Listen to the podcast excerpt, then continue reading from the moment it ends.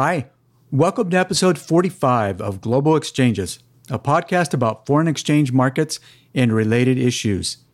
In this week's episode, my co-host Stephen Gallo and I will be talking about the latest signs of distress in global markets related to the rising U S dollar, rising oil prices, and uncertainty over central bank responses to these issues. The title for today's episode is What Breaks Next? Hi, I'm Stephen Gallo, a London-based F X strategist. Welcome to Global Exchanges, presented by B M O Capital Markets. Hi, I'm Greg Anderson, a New York-based F X strategist. I'm Stephen's co-host. In each weekly podcast like today's, we discuss our perspectives on the global economy and the foreign exchange market. We also bring in guests from the F X industry and from related financial markets, like commodities. We strive to make this show as interactive as possible, so don't hesitate to reach out by going to bmocm.com slash global exchanges. Thanks for joining us. The views expressed here are those of the participants and not those of B M O Capital Markets, its affiliates, or subsidiaries.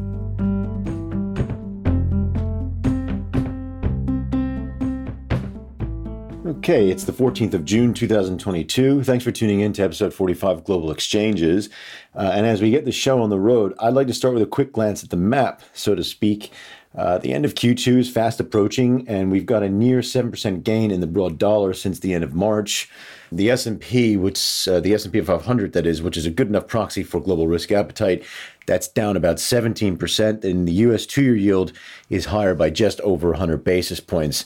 And moving back to F X, uh, Greg, you made this shout earlier. It's a great one. The Fed's broad nominal dollar index is just two percent off its high for the twenty-first century. That's a pretty stunning fact.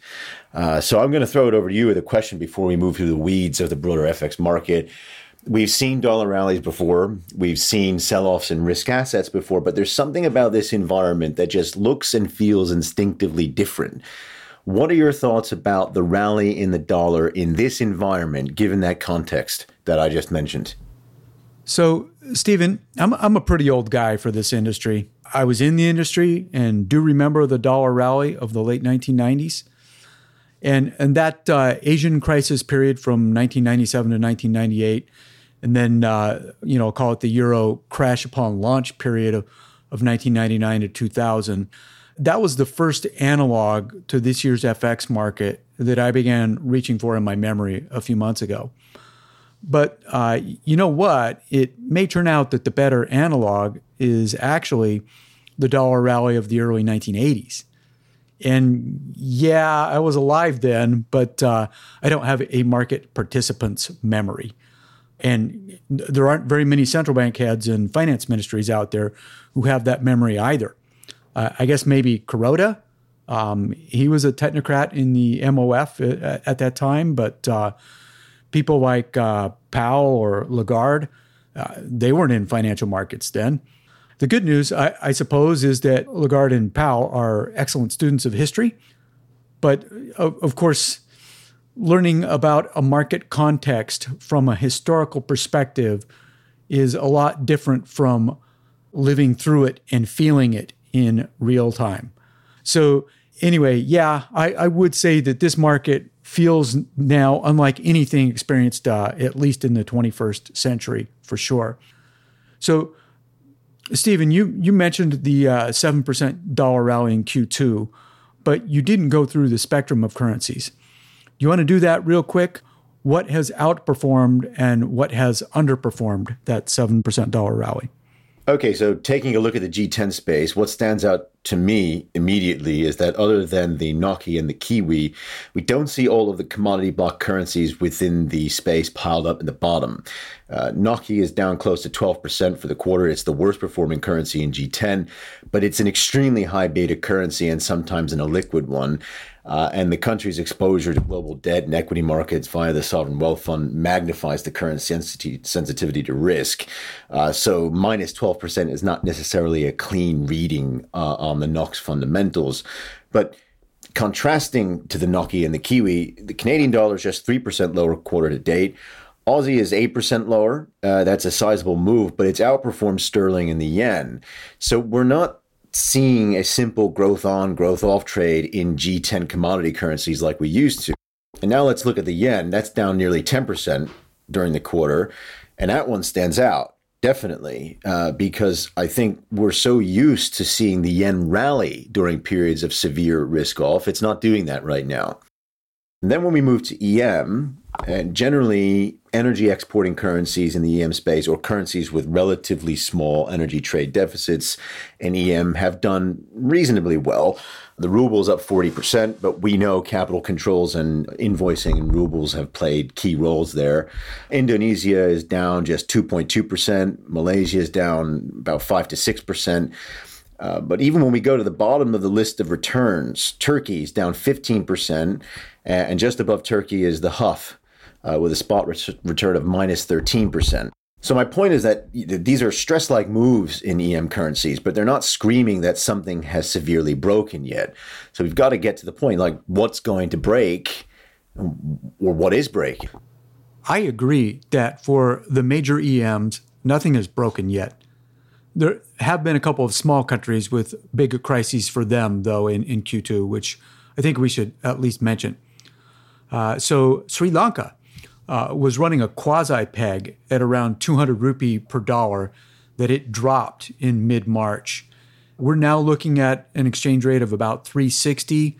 So uh, L K R uh, has dropped, what, let's call it forty-five percent of its value over the past three months, with about half that damage coming in late Q one and the other half in Q two. And yes, uh, the financial crisis of the devaluation led to a social and political crisis in the country, as might be expected with the real wealth decline that we're talking about. And uh, actually, there's one country's currency that has fallen even more, and that's El Salvador's. So Salvador officially dollarized in two thousand one, But uh, over the past year, under a government that's not officially recognized by the U S due to claims of election fraud, uh, the country has also adopted Bitcoin as legal tender. Uh, and w- with much fanfare, the central bank announced it was converting a substantial portion of its reserves into Bitcoin. Since then, uh, the value of Bitcoin has roughly been cut in half. And talk about b- bad timing.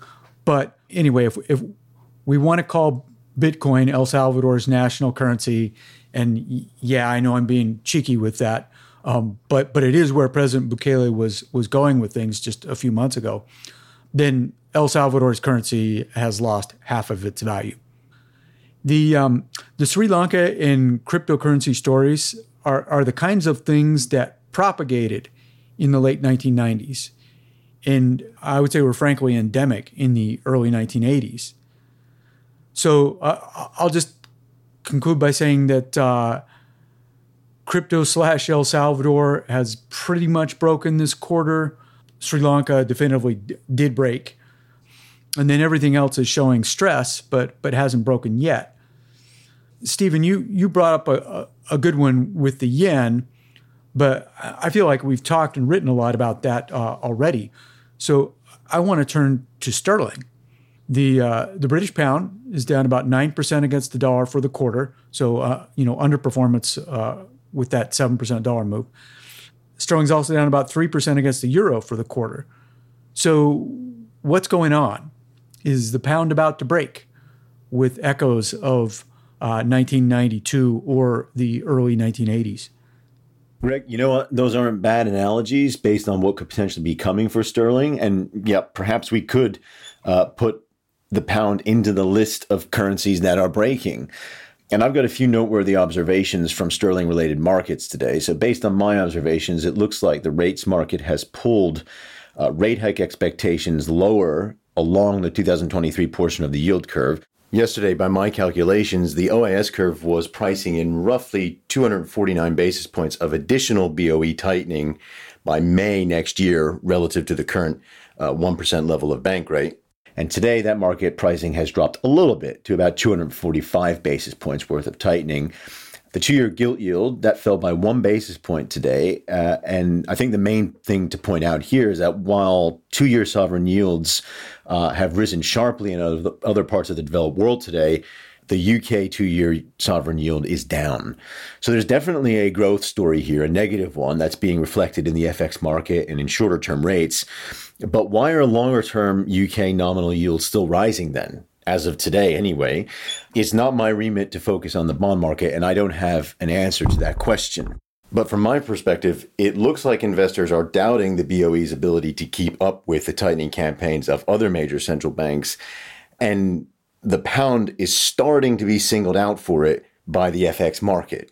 Uh, while at the same time, the risks of persistently high inflation, fiscal risks, an upended global trade environment, balance of payments concerns, they're all being wrapped into one negative story for sterling at the moment. Greg, you mentioned the echoes of the early nineteen eighties and nineteen ninety-two.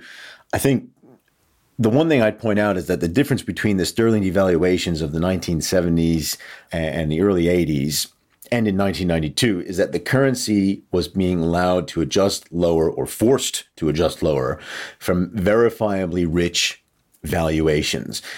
Today, it's not as clear that the pound is as overvalued as it was during those earlier episodes. All I can say at this stage with the information I have is that there are near-term downside risks for sterling which haven't fully played out yet or materialized.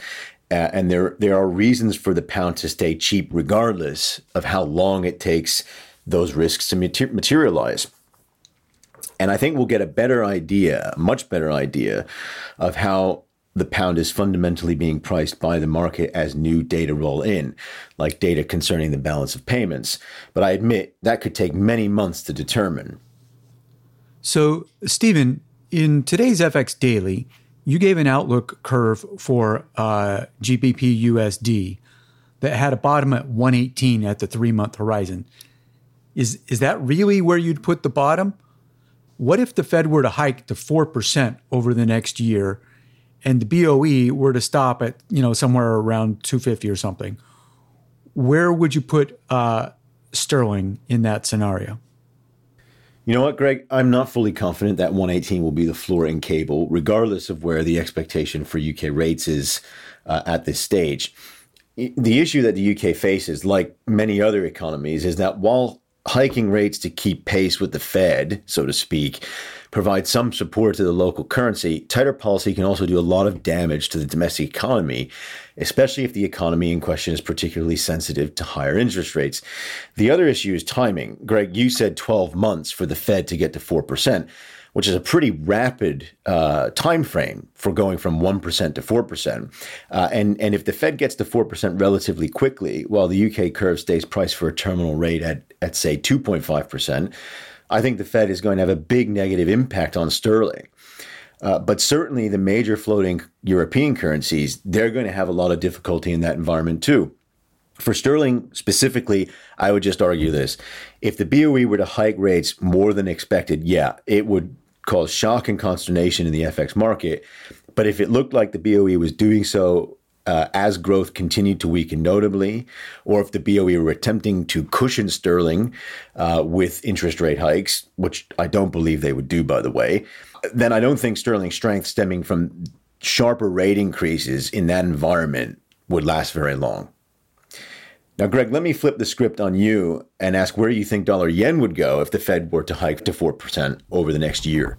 So F F M three, which is the Fed funds future for June twenty twenty-three, uh, or you know, call it one year plus two weeks from now, it implies a Fed funds rate of four point oh five percent.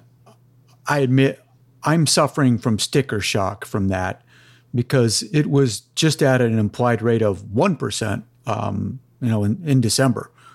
So uh, anyway, here here we are at uh, at four percent and change. In theory, if we believe that the F X market simultaneously prices in the same central bank outlook as the rates market, today's one thirty-five in dollar yen does price in the Fed going to, to four percent. Uh, however, in this instance, I doubt that the F X market has fully priced in that much Fed tightening.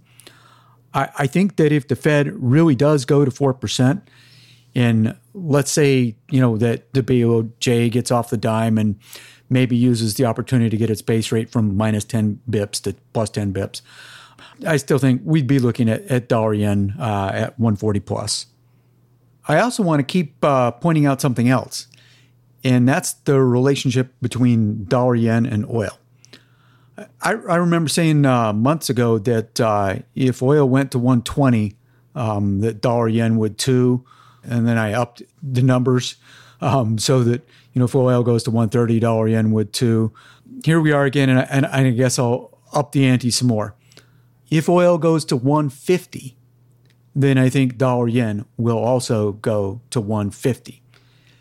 And with as tight as oil markets are, I, I think it's possible. Um, I think it's possible we could see both of those moves over the next three months.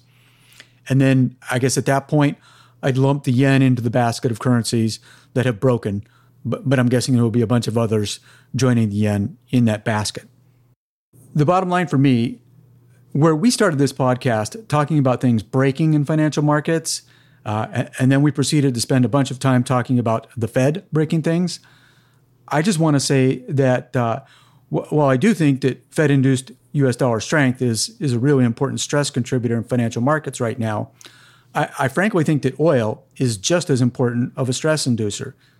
And an oil spike could, quote unquote, break a, a bunch of other currencies, quasi-currencies, and related financial instruments. And, and that's something we've got to tightly monitor alongside the Fed right now. Greg, let's draw a line under this. To sum up, I think we can conclude that we believe there will be other shoes to drop as the summer rolls on. Uh, and in terms of what could be breaking now, we might want to put sterling in that list, and we might do the same with the yen. So we've got two G ten currencies at or near breaking point.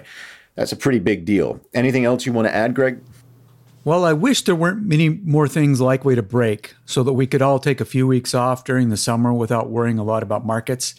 That just doesn't look likely in twenty twenty-two. It's going to be a hot summer in F X, I think. Time to wrap up. Thanks for joining us if you stuck it out for this long. Until next time, bye for now. Thanks for listening to Global Exchanges.